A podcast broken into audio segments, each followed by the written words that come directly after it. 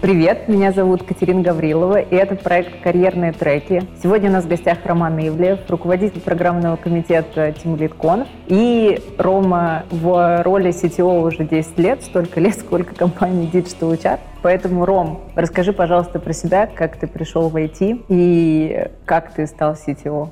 Привет. Я пришел в IT в 2000 году. Я пришел инженером по тестированию. Это, на самом деле, достаточно по тем временам был стандартный вход профессию, потому что институтской подготовки было не очень много, да и вообще, в принципе, работы было Вау. не очень много инженерной. Да, и первая моя работа была связана с тестированием автопилотов. Мы работали на американскую компанию и тестировали автопилоты для бизнес-авиации. Это вот была моя первая айтишная Высокая работа. Высокая ответственность. Да, и я этим занимался достаточно долго, где-то, наверное, года три, практически весь институт. И после института я, соответственно, поменял самолеты на ракеты, пошел позанимался еще ракетами. Достаточно... Еще больше ответственность. Да, причем теми ракетами, не космическими ракетами, а теми, которые 9 мая ездят по Красной площади. А.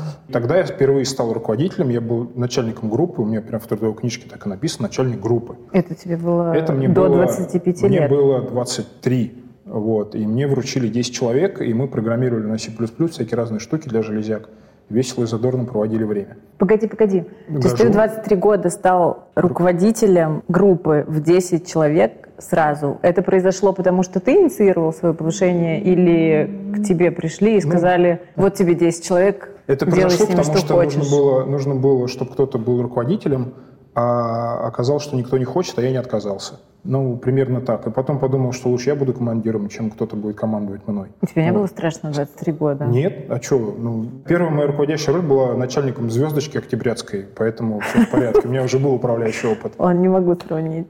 Вот, и, собственно, мы тогда действительно достаточно много всего сделали интересного и получил достаточно забавный опыт работы вот с этими госструктурами, когда у тебя один проект делает 30 подрядчиков или 40 подрядчиков, и там все это достаточно интересно, скажем так. А потом так получилось, что в госслужбы я ушел и пошел заниматься медицинским оборудованием. То есть я сначала делал то, что летает, потом делал то, что взрывается, теперь я решил, что нужно лечить людей.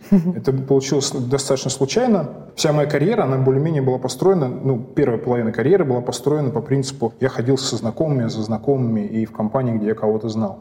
То есть э, это было до там, 2009 года, и, в общем, в то время контор было не очень много, тогда и всякие там Касперский был маленький, Яндекс тоже был не очень большой. В общем, все это было достаточно компактно, все друг друга знали, и поэтому все в основном ходили как-то по знакомым. То есть нетворкинг — это важно? Да, часть. тогда он был просто супер важный, потому что тогда можно было найти очень хорошее место работы за счет своих знакомых. Вот. И я, собственно, после того, как я побыл начальником разработки группы вот этой вот, я вернулся назад в тестирование. То есть медицинское оборудование, я занимался тестированием. И это вообще был офигенный опыт, потому что получилось, что удалось потестировать всякие железки крутые, типа прикроватных мониторов. Это вот когда ты лежишь, рядом с тобой стоит коробка, которая пищит и показывает всякие mm-hmm. графики. И с точки зрения тестирования это очень интересно, потому что это все ну, как бы вручную, прям живая железка, ты там на ней крутишь эти ручки, выставляешь какие-то разные штуки. Это не мобильное тестирование, да? Ну, тогда мобильные телефоны были э, на уровне там 3310, может быть, там чуть получше Nokia, да, Windows Phone, наверное, был с, с Windows операционкой. Конечно, не было никакого андроида, угу. а, вот, ну или, по крайней мере, все это очень зарождалось. Был третий iPhone, там, ну и так далее. Но это было реальное железо, реально оно пикало, оно шевелилось, можно было на себя лепить датчики, в общем, это все было очень интересно.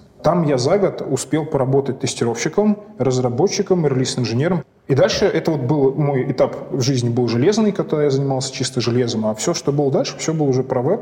Это mm-hmm. была лаборатория Касперского с сайтом лаборатории Касперского, куда меня утащил Макс Дорофеев, тот самый Макс Дорофеев, и мы с ним долго работали. Потом это был Онтика, мы делали сайты ТАСУ, всяким там другим компаниям. Это чисто был аутсорс. Потом вот я перешел в Банкиру, и вот Онтика, кстати, это был, собственно, вот технический директор. То есть вот Касперский я еще был тестировщиком, разработчиком, потом я стал менеджером, как говорил Дорофеев, тебя укусил менеджер. Это была бомбическая история. Я пришел попросить прибавку к зарплате, потому что я много работал. Мне сказали, что мы не можем тебе дать прибавку к зарплате, потому что старший инженер по тестированию у нас, ну, по грейду, условно говоря, получает mm-hmm. там 100 рублей, а у тебя уже 100. Я говорю, а как бы мне вот 110? Они говорят, тебе нужно стать проект менеджером Я сказал, хорошо, и так я стал проект менеджером ну, ага. по, по документам. А, вот. а по факту я рулил э, внутренней всей веб-разработкой Касперского, то есть все внутренние сайты, его маркетинговые сайты, сайты саппорта, личные кабинеты. Это вот все делала моя команда, и куча там, и аутсорс тогда появился первый белорусский причем. Подожди, ты сказал, что ты пришел туда тестировщиком. Тестировщиком. А потом... И это уже несколько раз у тебя происходило да, в карьере. Да, я Но все... при этом ты вырастал, а потом снова заходил Да, это, тестировщиком. это вот хобби было такое определенное. Сейчас ты тоже тестировщик? Ну, тестировщиком нельзя как бы перестать быть, я им по жизни, да, но нет, сейчас я не тестировщик, конечно, захожу уже не тестировщиком, но в целом, да, я, я вот все там сколько, раз, два, три, четыре компании заходил через тестирование. Угу. Ну, это достаточно комфортно, потому что тебе дают потрогать весь продукт, тебе дают посмотреть на него, тебе там, ну, дает возможность пообщаться с большим количеством людей. В общем, это достаточно такой комфортный заход для, Прикольно. для этой истории. А как ты быстро из одной профессии перескакивал, получается, в другую? По большому счету, ну как, надо делать свою работу. Тебе сказали, нужно, чтобы работало. Ты понимаешь, что чтобы работало, нужно попрограммировать. Что нужно сделать? Значит, надо попрограммировать. Берешь книжечки, берешь интернетики. Причем вот там, начиная где-то вот с восьмого года, с интернетом все было очень, очень хорошо, и появлялись уже хорошие ресурсы с документацией. А, например, там пятый год, шестой год, ну, 2005, mm-hmm. когда мы на предприятии собирали вот эти вот, программировали железки, но там все было очень грустно с точки зрения интернета. И с точки зрения документации тогда не было никакого Stack Overflow, вопрос можно было задавать только литературе, официальной документации, исходным кодом. Приходилось запоминать. Приходилось работать, да. То есть не просто, эй, Google, как мне тут что-то сделать, а приходилось делать нормальные, серьезные вещи э, путем нормального, серьезного исследования. И, собственно, вот с тех пор, видимо, за счет того, что приходилось постоянно этим заниматься, мне сейчас, по большому счету, не сильно принципиально чем заниматься, в том плане, что там через месяц-два я уже достаточно в теме для того, чтобы какие-то вещи делать. Круто. И это нормальный подход, ну, как инженер, да, вот как бы раньше готовили инженера с большой буквы «И». Потому что, по большому счету, когда ты знаешь определенные подходы,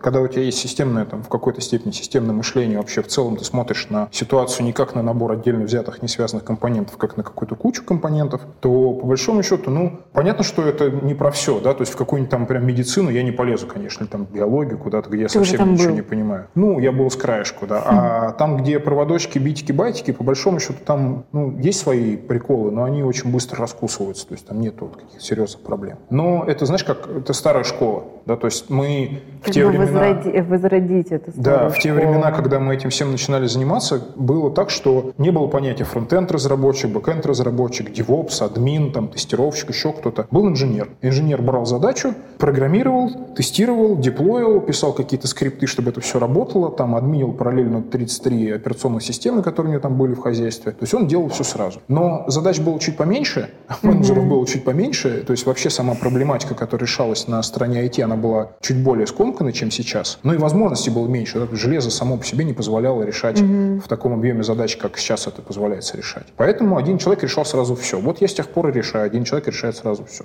Поэтому это интересно. комфортно. Первая роль CTO у тебя была 10 лет назад. Да, это была компания Онтика, аутсорсер. Тот самый Олег Бунин, который делает Хайлот, э, и с которым мы вместе делаем TeamLead.conf.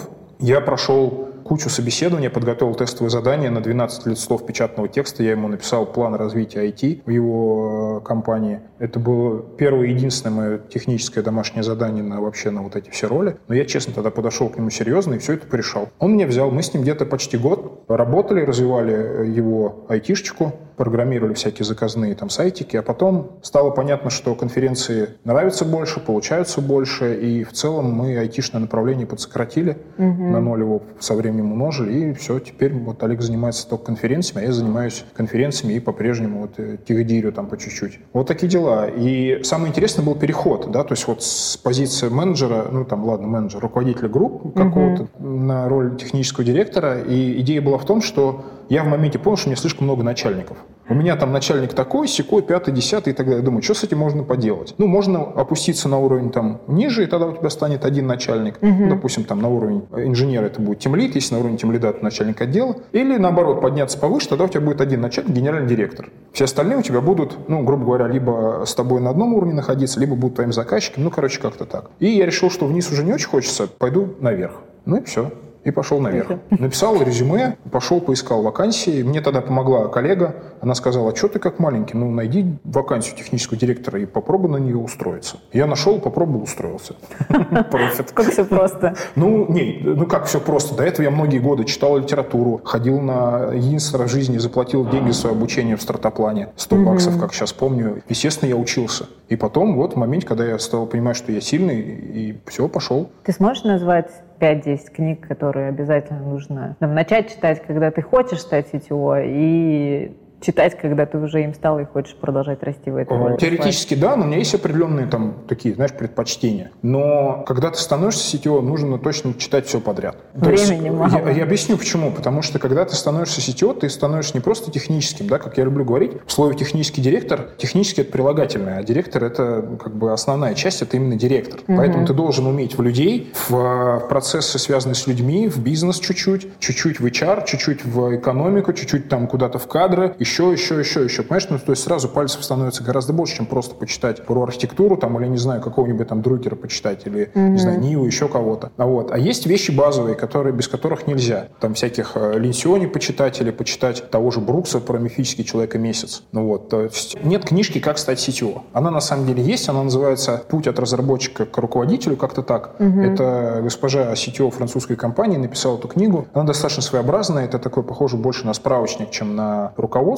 Она просто перечисляет, как там что можно поделать. Но суть в том, что треки очень разные, карьерные, mm-hmm. и ты да. никогда не знаешь, с какой стороны ты туда заролишь. Поэтому, по большому счету, читать литературу, какую-то базовую можно впрок, но в основном, вот как я э, сейчас вот последнее время делаю, я вижу проблему не прямо вот, что я в нее уже вляпался, а где-то вот потенциально где-то вдалеке. Я начинаю ее читать. Всю жизнь у меня была проблема с подбором. Я всегда занимался подбором сам практически в одиночку. Поэтому я перечитал всю Иванову, например. За редким исключением, несмотря на то, что я с ней там кое-где не согласен, но в основном я с ней кое-где согласен.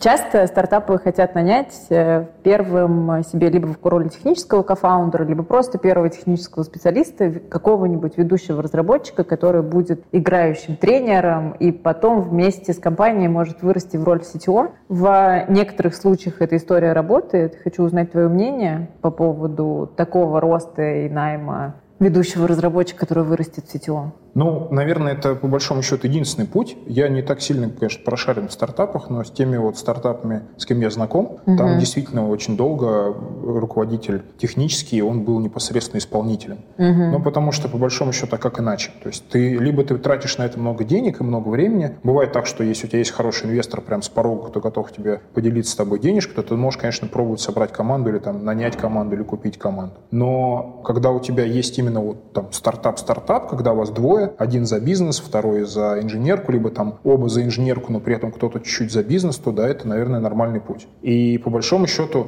в таких штуках интересно э, поучаствовать. Единственное, что надо, конечно, понимать, что это совсем не нормированная история, и ты, конечно, будешь в моменте будешь должен разобраться в гораздо большем количестве вещей, нежели чем просто там в программировании или там в чем-то еще. То есть, как вот я говорил, да, то есть ты должен уметь и в тестировании, и в администрировании, и в развертывании, и в облаках разобраться там, когда надо, причем в облаках и с точки зрения функционирования позиционирование с точки зрения денег и с точки зрения договоров, угу. это все свалится на тебя. Но как разработчику, ведущему, понять, что стоит ему вписываться в эту историю или нет?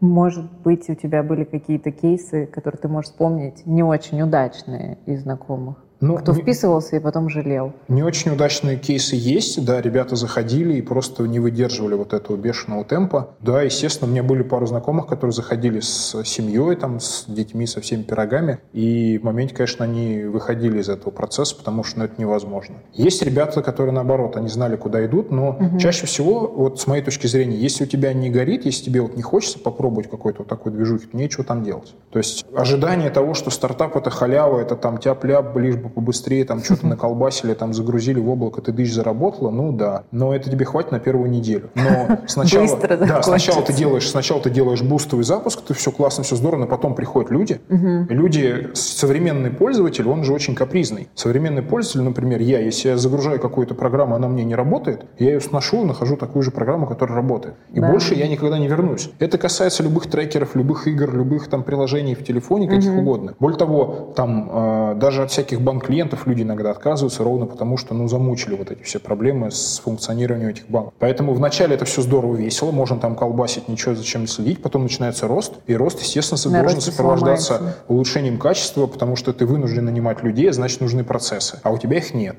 Ты вынужден, соответственно, значит, наняв 5 разработчиков, ты должен поискать себе тестировщика, потому что у ребят не будет возможности обеспечить должный уровень работы с дефектами, потому что это доказано уже, что не может один и тот же человек сам за собой проверять ошибки. А вот как э, разработчику, вот, предположим, перейти из этой роли ведущего разработчика, играющего тренера, в руководителя команды из пяти человек – Как ему научиться делегировать? Ну, то есть ты же постоянно в огне. Ну, Да. неважно, там, это стартап или не стартап, ты просто всегда в огне. Тебя делают руководителем, ты не маешь первого. Даже время на интервью нужно выделять. И ну, там зачастую у людей пар из ушей. Да, пар из ушей, работают там по 18 часов э, в день, там без выходных, без продыху. Все очень просто. Так, для того, чтобы начать делегировать, надо начать доверять. Все, что говорится, все очень просто, это Да, значит, что значит, все что это- очень да, непросто. это сложно. Но я говорю, все начинается очень просто. Надо, да, опять просто надо научиться доверять людям. Все. Да, ты берешь усилием, усилием воли, да, усилием воли ты берешь и говоришь, я, я этому человеку доверяю. Ну, на самом деле, в принципе, любое управление, оно строится так или иначе на доверии, потому что иначе ты вынужден будешь работать один. И, например, вот те люди, с которыми я сейчас работаю, я им сначала не доверяю, ну, как бы при- прицеливаюсь, да, Но при этом ты и так далее. делегируешь. Конечно, сначала я это делегирую с некой повышенной степенью риска для себя. Я больше контролирую, я больше задаю вопросов, я более часто какие-то статусные провожу мероприятия. Я сейчас своих учу делегировать. Вот как ты учишь? Ну, Просто я спрашиваю, что тебе мешает дать вот этот кусок работы Васе? Вася слаб. Я говорю, давай сделаем Васю сильным. вот, давай это сейчас обсудим. Давай. Вот мы Васю прокачали, вот мне сейчас увольняется тимлит. Перед Новым годом я говорю, что будем делать? Вот эти два клевых чувака, давай на них навалим. Ну, они не справятся. Я говорю, не свалим, ну, не справятся, значит, не справятся. Давай попробуем. Давай. Да ищ готово, два тимлида. Ну, я их там, конечно, учу, там помогаю, тролливали. Ну, вот, пожалуйста, делегирование. Это Понимаю. новая нейронная дорожка, которая Да, это, протаривает. это вот- нужен э, изменять mindset, прости господи, меня новому слову научили, я теперь везде его вставляю. Но у тебя же в жизни точно были моменты, когда team lead не хотел делегировать. Ты кого-то Конечно. повышаешь? А, вот Я сам не вопрос. хотел делегировать, все, все просто. Бывало так, что я сам не хотел что-то отдавать, потому что, я говорю, основная фишка – это доверие. То есть вот почему ты что-то не отдаешь человеку делать вместо тебя? Потому что ты ему не доверяешь. Почему ты ему не доверяешь? Это вот целый списочек вопросов, почему ты можешь не доверять. Он в твоих глазах технически слаб, он в твоих глазах балбес, он в твоих глазах э, человек, То есть ты который- самый умный, потому что ты ведущий разработчик. Ну, я сам умный. Ну, тут понятно, но Нет. вообще, да. Ну, нет, ты не то, что ты сам умный, потому что ты ведущий разработчик, просто кто-то готов брать на себя ответственность, кто-то не готов. И вот это вот на самом деле больше, чаще всего останавливает. Потому что мало кто добровольно, скажем так, готов вписываться в какие-то истории, брать на себя какие-то задачи и при этом их выполнять качественно, без э, дополнительного влияния снаружи. И с такими людьми всегда чуть сложнее. Но есть люди, которые, например, сами готовы. Вот ты периодически с людьми общаешься, зачем придумали все вот эти один на один там и так далее, все вот эти вот мероприятия? Для того, чтобы ты понимал, кто перед тобой, кто твой коллега, что он может, что ему нравится, что ему не нравится. коллег? Ну, история про землекопов – это, я так называю, определенную категорию людей, которые готовы долго и монотонно выполнять одну и ту же работу, которую другие не хотят выполнять. Это на самом деле тоже особенность э, человека. Не каждый человек готов делать такую работу. Но в каждой компании, вот, вот вообще без исключения, всегда находится такая часть работы, которая требует вот такое вот состояние души, которое вот я называю землекоп. То есть человек, который может копать отсюда и до обеда. То есть он вот всегда роет одну и ту же траншею. Вот. А вторая категория, не могу вспомнить, землекопы и те, кто в бой рвутся, я помню. Ну, да, у меня там еще была история про шахтеров, когда мы с тобой когда давно про это обсуждали. Это те люди, которые лезут в темноту и пытаются что-то там Шахтеры, добывать, ковырять, копать, и им интересно, они постоянно стремятся найти что-то новое, лезут во все вот эти вот э, сложно доступные места, им все интересно. Задают неудобные И- Из вопросы. оружия только фонарик, да, то есть у них куча неудобных вопросов, им всегда все нужно, всегда все интересно, и таким людям всегда просто и непринужденно можно отдавать какие-то светские задачи, при этом ты точно знаешь, что он эту задачу сделал, потому что ему хочется. Кто из них скорее вырастет тимлида? Ну, и никто, ни один, ни второй, потому что на самом деле история про тимлида – это история про некий баланс. Потому что любой руководитель это, – это история про баланс. То есть ты не можешь быть оголтелым вождем, который бежит впереди всех, значит, там, с палкой в атаку, потому что ты должен понимать, что, а, ты не один, за тобой люди, люди зависят от твоего решения, компания зависит от твоего решения, потому что ты фактически являешься, ну, некой ячейкой, которая приносит уже достаточно серьезную пользу. Когда ты становишься руководителем, у тебя должно быть это вот ты не я, не их надо как-то выравнивать. То есть ты, с одной стороны, должен быть немножко рискованным, с другой стороны, ты должен уметь вот в эту вот монотонность, в рутину, в текучку и во всю вот эту вот историю спокойную. И ты должен к этому относиться, ну, как минимум профессионально и как максимум философски, да, потому что в жизни бывает всякое. Когда ты сидишь на уровне разработчика, ну, на уровне исполнителя, ты, на самом деле, очень от многих вещей защищен вот этим вот некоторым набором зонтиков, который формирует формирует, каждый следующий уровень руководства формирует новые зонтики. И когда сверху что-то сыпется на эти зонтики, то, как говорится, сначала CTO это все блокирует, потом начальник отдела и так далее, и так далее. Для людей, которые занимаются непосредственно работой, максимально стараются создать комфортные условия. Но когда ты становишься на уровень выше, ты уже становишься зонтиком этим сам. Поэтому в тебя начинают прилетать всякие не очень приятные э, штуки. Там не очень интересная работа, какие-то странные вопросы из серии, когда будет готово, на которые ты не можешь ответить, отстань, да, тебе нужно, потому что бизнес хочет. У тебя будут какие-то разговоры с людьми, да, ты будешь обсуждать с ними, например, зарплату. Ты вчера с ними работал, а теперь ты их обсуждаешь с ними зарплату. Угу. И, например, повысить Пети или повысить Маша, у меня у тебя бюджет, да, такого слова у тебя раньше в жизни не было, ты просто приходил и говорил, дайте мне 100 тысяч. Тебе говорили, 100 тысяч нет, есть 90, ну ладно, пойду к другому Радже, более щедрому. Вот, ну сейчас понятно, как сейчас мир устроен, да, то есть сейчас работа руководителя, она помимо того, что она раньше была просто менеджерская, то теперь она менеджерская, но и еще менеджерская, то есть ты вынужден заниматься... Менеджером и менеджером? Менеджер менеджеров, да, то есть э, в том плане, что к обычным административным функциям у тебя добавили всякие осложнения в виде сложного рынка, в виде сложного бизнеса, да, в виде да. быстро растущего бизнеса, потому что так как сейчас росло, вот последние пару лет, как бизнесы росли крупные, такого я не припомню за всю историю. Угу. То есть был вот скачок где-то году в 9 в 10 2009-2010 был скачок, когда вот Касперский начал расти, когда Яндекс начал расти, другие крупные компании. Но то, что произошло за последние там два года, это, конечно, ну, на моей памяти не было такого.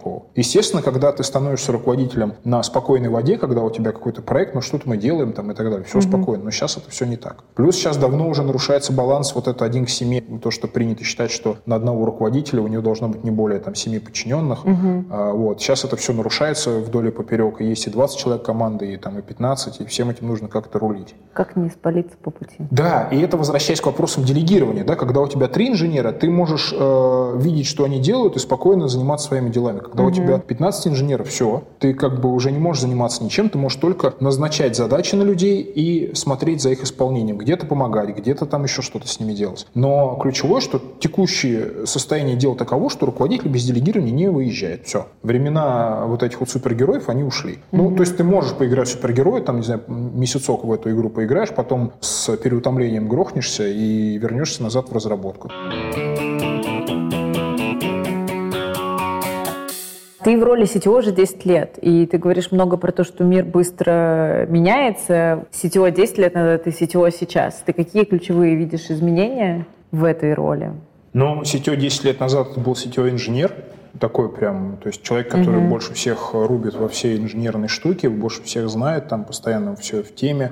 Многие тогда еще, да и я сам программировали, администрировали, занимались всем, чем не попадя. CTO сейчас в маленьких компаниях это то же самое все, но в крупных компаниях, конечно, это уже больше менеджер, причем такой прям менеджер-менеджер, то есть человек, который больше занимается вопросами управления, стратегией и в меньшей степени занимается деталями непосредственной реализации. Но угу. вот, скажем так, среди тех директоров технических, кого я знаю, в крупных э, организациях, крупные это условно там 250 плюс по количеству разработчиков, я знаю единичные случаи, когда ребята по-прежнему еще не бросили вот эту вот инженерную историю, постоянно что-то программируют mm-hmm. и получают это удовольствие. Но я сам, в принципе, никогда особо программистом-то не был, но все равно по чуть-чуть там что-то в инженерке ковыряюсь, mm-hmm. но, конечно же, меньше. То есть основная моя работа — это убирать барьеры для того, чтобы другие могли работать, обеспечивать условия для труда, обеспечивать условия для развития, для роста, там, для каких-то штук. Ты уже не зонт, ты крыша. Да, на которую вот снег кладут и кладут, кладут и кладут, да. Ну да, то есть фактически ты становишься действительно крышей, и уровень твоего влияния на людей, он переходит вот именно с какого-то инженерного авторитета на больше такой, на общечеловеческий, и твоя роль это,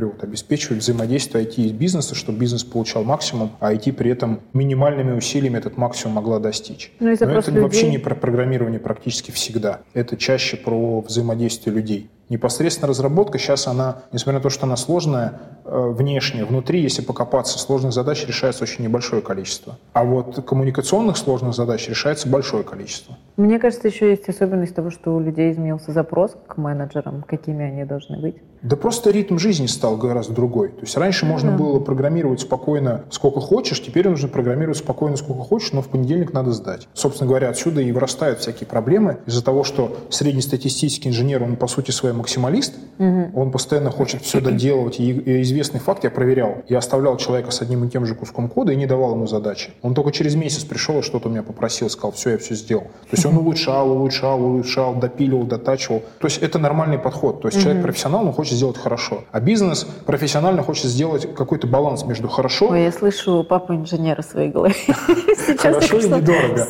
Ну, в тебя. Ну, ну, как бы вот, ну, потому что мы с папой инженером одной школы. И, вот, Да. и вот, вот поэтому мы с ним примерно в одинаковых критериях все это рассматриваем. Вот, и вот и все. То есть сейчас больше менеджер, чем инженер. Перед тем, как мы перейдем к тому, что сейчас происходит с рынком разработчиков, найм в роли CTO, не найм, а поиск работы в роли CTO. Ага. Относительно того, как он изменился, сейчас и требования, может быть, какие-то сумасшедшие истории. Вот если кто-то сейчас из CTO нас смотрит и ищет работу, то ты можешь ему сказать какие-то красные флаги, на которые, ну, то есть если он слышит это от заказчика, то ему лучше вставать и уходить с этого собеседования. Я- Ну, я- есть начнем с я э, понял. большого. Значит, э, изменилось. Раньше я чуть-чуть по-другому раньше воспринимал. Опять же, видишь, интересная история. То есть раньше тебя воспринимали как инженера и как руководителя. Сейчас тебя по-прежнему воспринимают как инженера и как руководителя. Но при этом тебе предлагают, скажем так, интересуются твоими инженерными свойствами, твоими квалификацией инженера, даже если ты идешь на команду в 300 человек. Это для меня было открытием. Я всегда считал, что когда ты идешь техническим директором, то ты должен понимать, как устроен мир, ты должен знать, какие технологии, но ты вовсе не обязан разбираться,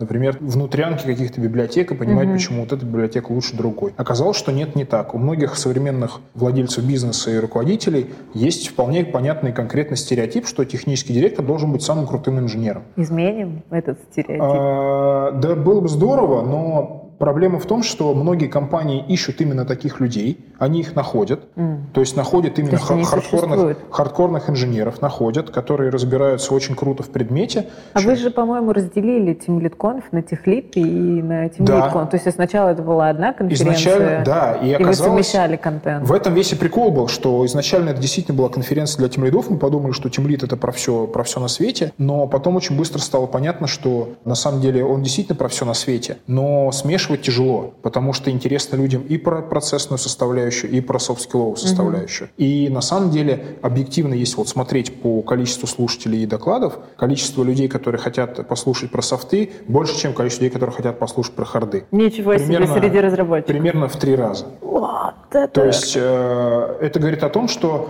люди понимают, что делать с инженеркой, и не очень понимают, что делать с людьми. Потому что когда ты долго работал инженером, ты работал с кодом, с программами, с машинами, ты не занимался людьми. А когда ты начинаешь заниматься людьми, э, как бы, ну окей, через 4-5 лет ты выйдешь на уровень спокойно, когда ты будешь спокойно командой рулить. Естественно, все хотят процесс ускорить, поэтому вопросов гораздо больше в софты, чем в харды. Прикольно. Но вот на уровне CTO сейчас, э, ну, вот интересная ситуация, причем я думал, что я один такой, нет, я провел исследование среди своих коллег, и многие очень удивлялись. То есть люди, у которых был опыт управления командами 200 там, плюс человек, они понимали, что, ну, я вот честно скажу, я понять не имел в моменте, какие у меня там библиотеки, кто использует, мне это не важно. Правда, у меня есть заказчики, у меня есть сроки, бюджеты, фото, там э, подбор.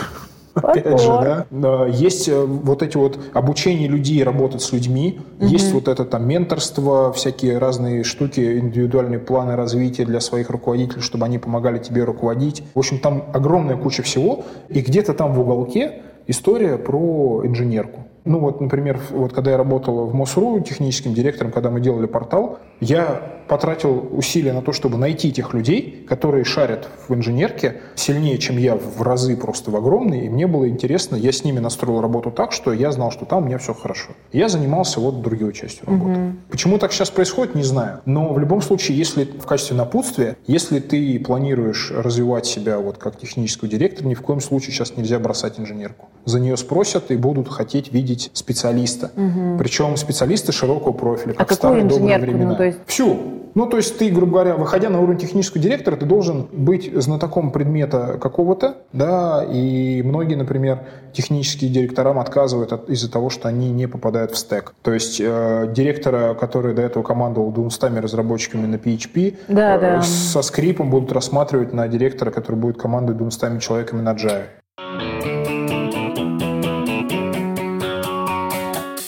Как искать работу, когда ты CTO? Э, Нетворкинг. То есть то, что работал 10 лет назад, работает да, до сих пор. потому что, во-первых, ты гораздо лучше сразу будешь понимать, куда ты идешь. Во-вторых, ты э, будешь иметь возможность узнать на самом деле, как дела обстоят внутри. Потому что по факту я проверял специально то, что тебе рассказывают на собеседовании, практически никогда не совпадает с тем, что происходит в реальной жизни. Угу. Не знаю, с чем это связано, либо с тем, что люди не до конца проникают э, в процесс, потому что обычно же ты общаешься потому с бизнесом. Потому что хотят продать вакансию. По-разному. Плюс я видел, например, феерические конструкции, когда, например, IT подчиняется финансовому директору.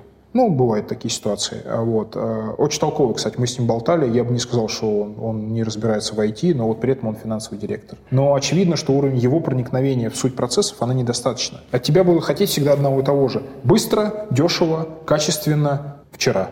Ну вот, средний запрос бизнеса сейчас. У нас проблемы с производительностью коллектива, у нас проблемы с наймом, да. у нас проблемы с удержанием людей. То есть вектор смещается в сторону людей, но при этом все равно ожидают, что ты будешь крутым инженером. Считается, вот я потом общался с некоторыми руководителями, э, они считают, что ты не можешь иметь авторитет среди людей да. инженерного толка, если ты не инженер. Я считаю, что можешь но где-то мы, видимо, с кем-то вот расходимся. Но по факту вот 4 из 5 случаев, когда мне приходилось общаться, я готовился именно к инженерным собеседованиям. То есть я залезал, находил вакансии этих компаний, смотрел стек, понимал, что стек не совсем мой, угу. и изучал этот стек. Ну как, на уровне, чтобы можно было пройти собеседование там на джуниор-разработчика, условно говоря. А как э, развивать свой нетворк, когда ты CTO? Есть Это куча же... чатиков, где можно поискать. Есть Дима Симонов, который собрал 350 уже, наверное, технических директоров в одном чатике, и там совершенно разные люди. Ты никого не знаешь, ты технический директор, проработал в компании 8-10 лет, и хочешь выходить на рынок, и ты даже не знаешь, куда идти. Куда идти? У меня так муж сестры сходил на конференцию на TeamLead сел, и его рядом начал хантить э, человек, который узнал, когда у него стек. Ну, то есть точно это можно делать у вас на TeamLead Можно, но мы на самом деле, да, мы, есть мы, мы не позиционируем другие. себя как площадку да, для, я знаю, что нельзя. для хантинга, как мы но его там не одобряем, но, но его, естественно, деваться некуда. А, надо вот искать тусовку. То есть, условно говоря, одна из причин, почему я занимаюсь всеми этими конференциями, потому что я держу вот эту вот тусовку большую. Мне нравится в ней тусоваться. И меня знают многие, я знаю многих. И я даю людям возможность общаться. Ну То ладно, давай, давай по жести. Вот что давай. ты думаешь про рынок найма разработчиков сейчас? Ну, про рост зарплат, про то, что все отказываются от офферов. Вот как ну... раз то, что производительность страдает, потому что тем лиду надо и за производительностью следить, и людей нанимать, и удерживать, и как их нанимать, когда их все хотят сейчас. Слушай, ну сейчас это ну, как бы 2009 год повторение, то есть 10, там сколько, 13 лет прошло, вот, в принципе, Ох, повторение. Себе, то есть такое же было. Рывок был тогда, да, и в зарплатах. То есть если, например, посмотреть на рост зарплат, в принципе, рост зарплат айтишников, то так. там есть две большие ступеньки. Это вот девятый год, тринадцатый и вот сейчас. Ну, три, получается, ступеньки. То есть прям вот они вот шли параллельно, потом был резкий рывок, потом был резкий рывок. На самом деле это рывки, которые... Э, Мы сейчас уже все на плато или нет? Не, не, не, не, еще год минимум колбасы этой будет. Идея в чем? Идея в том, что нужно, во-первых, чтобы бизнес, а, присытился, потому что сейчас любая проблема пытается быть решенной через экстенсивный рост. Первое, что приходит в голову, нам не хватает разработчиков. Это связано с тем, что люди не всегда, люди, я имею в виду бизнес, угу. он не всегда, он не был к этому готов. Во-первых, да, вот к истории с ковидом, с удаленкой, со всей этой историей, он не был к этому готов. Многие компании резко просели по производительности, потому да. что они не смогли перестроиться. Как только проседает производительность, первое, что приходит в голову, самое простое, как все думают, это нанять людей. На самом деле это ловушка. Естественно, это не самое перестать простое. Перестать нанимать людей, написать какую-то программу, а, чтобы вот перестать нанимать людей. У меня есть, у меня есть есть несколько э, кейсов из своей собственной карьеры, когда я с уменьшением количества людей начинал делать больше. То есть я сокращал количество участников и увеличивал выхлоп с точки зрения продукта. Mm-hmm. Ну, вот я, например, знаю сейчас минимум там 4 компании, с которыми я общался, которые сказали, все, мы решили, что мы больше людей не нанимаем.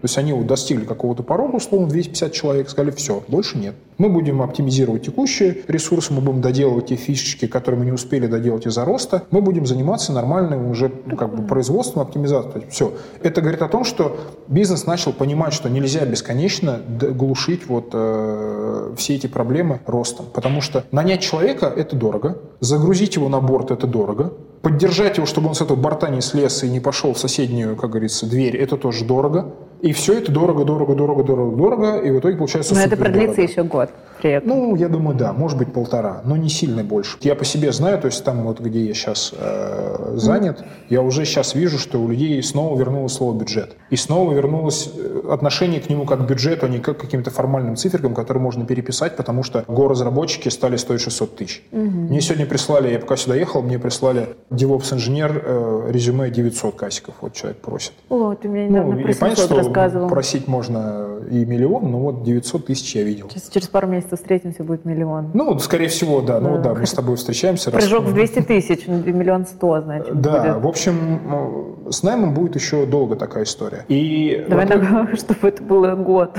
Если это будет 2-3 года. Ну, венчурная индустрия, конечно, очень сильно раздувает все. Да, много чего раздувает. Во-первых, как бы просто слишком много денег. Вот это мое, конечно, личное мнение. Да. Очень большое количество денег, которые люди готовы тратить без огляда. То есть там, условно говоря, лезут в долги, получают какие-то бешеные инвестиции, еще что-то. То есть не, не особо не считают. Но в моменте начинают считать. Как только начинают считать, понимают, что перебор, какое-то количество людей стравливают, и они, естественно, выходят на рынок естественным образом, и их никто оттуда не пытается назад добрать. То есть, по идее, вот я говорю, эффективность сейчас у больших производств не очень высокая. И вернуться к этому вопросу. Будут этим вопросом заниматься, и кто пошустрее да поумнее, ну, как, чтобы никто мне не обиделся, но тем не менее это так, тот уже этим сейчас занимается. То есть mm-hmm. уже параллельно вот с этим ростом пытаются найти способы оптимизации внутренних процессов. Где-то какие-то направления поджимают, где-то еще что-то делают. То есть, ну, стараются с этим как-то справиться. Прикольно. Как сетевой сейчас нанимать людей? Вот ты с большим опытом. Тяжело нанимать. Тяжело. Очень тяжело, но все равно как-то можно. Да, мне кажется, что, ну вот даже, да, не кажется, а мы проводили разное количество экспериментов, естественно, этот счет.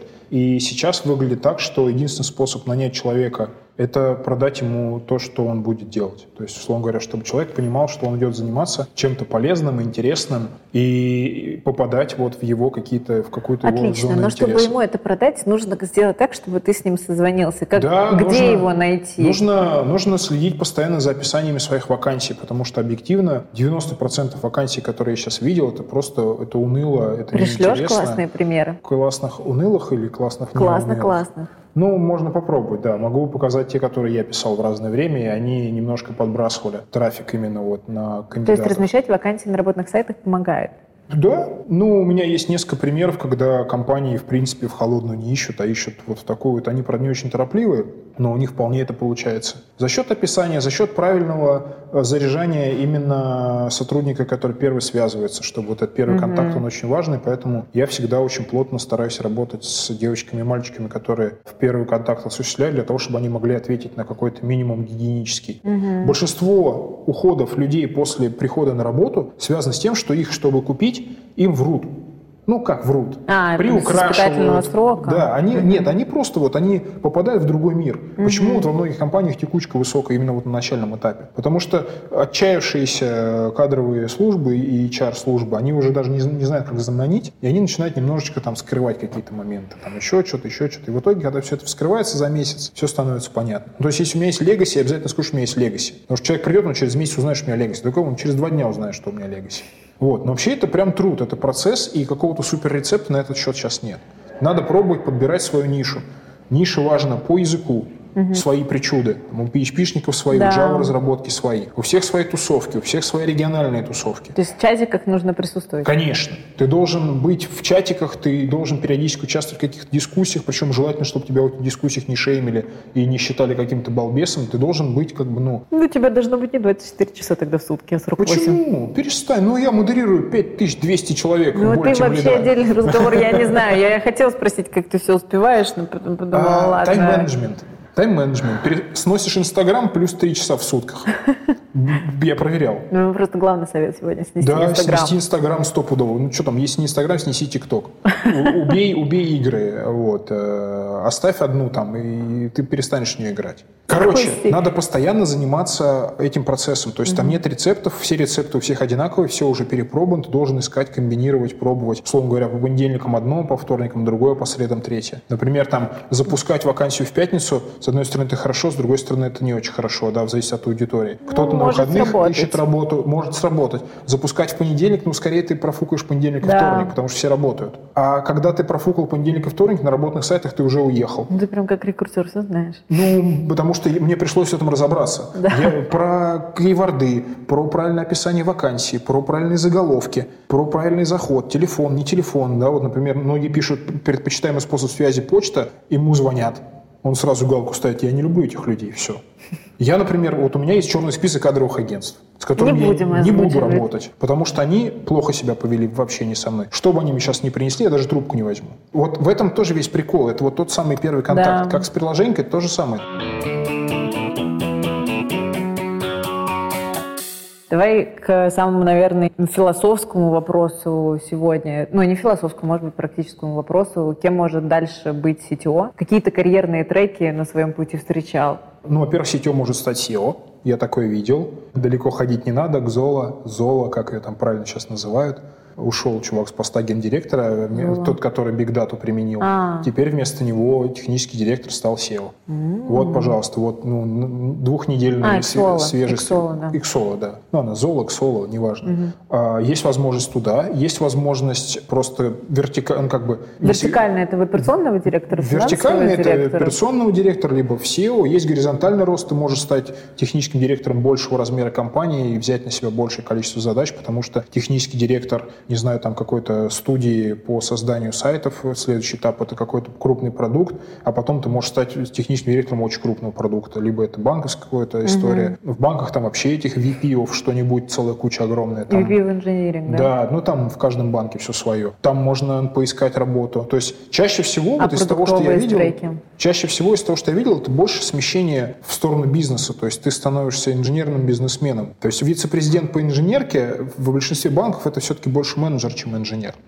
То есть он инженер в том числе, но больше менеджер. А есть треки просто в продукты уходят люди. То есть Вот, э, спокойно переключаются, ну как спокойно, тоже книжечки читают и переходят постепенно в продуктовую историю. Есть сейчас очень часто распространенная штука, вот есть HR-бизнес-партнер, а есть IT-бизнес-партнер. То есть это ты такой, ну, как бы почти технический директор, но не технический директор, ты скорее тот человек, который умеет сильно плотнее общаться с бизнесом, то есть он как бы структура бизнеса на самом деле. Де юра он технарь, но де-факто он как бы в бизнесе. И он со стороны бизнеса помогает разруливать всякие разные вопросы бизнесовые, он правильно заносит в IT проблемы, он правильно заносит в IT какие-то компромиссы, IT через него правильно заносит в бизнес всякие разные ограничения, это тоже такой, ну как бы тоже один из путей. Как э, двигаться в этом пути? То есть если получается техническая роль, там, мы начинаем там, с QA, с тестирования, неважно, куда мы приходим в роль CTO, тебе нужно уже все больше и больше развиваться в бизнесе, это идти получать MBA или как по-другому наращивать свою экспертизу? Книжки, и, там,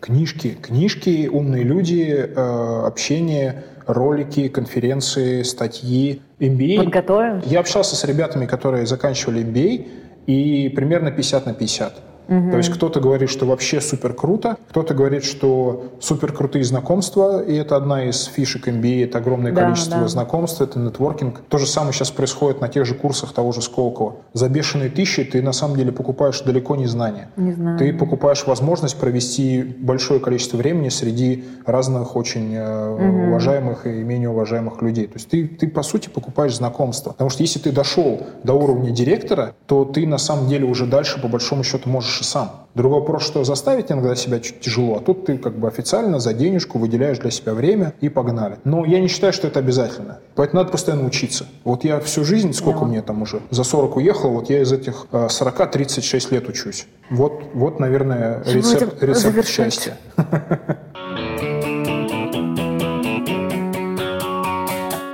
Ром, с тобой можно разговаривать вечность. В целом, как правило, так и делаем. И далеко, далеко не укладываемся в час. И спасибо тебе огромное за откровение. И очень здорово получилось, что мы начали с нетворкинга и к нему уже пришли. Хотя вроде бы прошло 10 лет, но все-таки работа с людьми, она определяющая во многом. И то, что нужно учиться самому и проявлять свою позицию, и не ждать того, что кто-то за тебя приведет тебя туда, куда ты хочешь. За эту здравую мысль тебе огромное спасибо. Я надеюсь, что мы возрастим еще каких-нибудь инженеров и обратим на это большее внимание. Мы все ссылки на романа, если ты не против, оставим в комментариях к видео, все ссылки на книги, которые ты нам обязательно пришлешь, описание позиций, и вы можете, я думаю, задавать тебе вопросы. Да?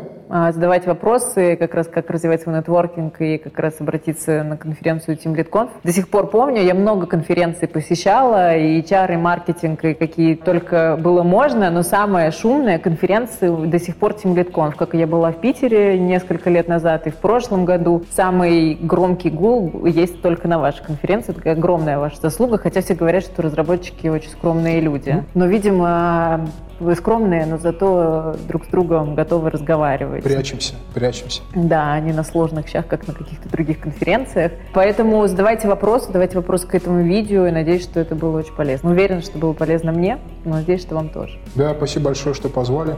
Увидимся. Да.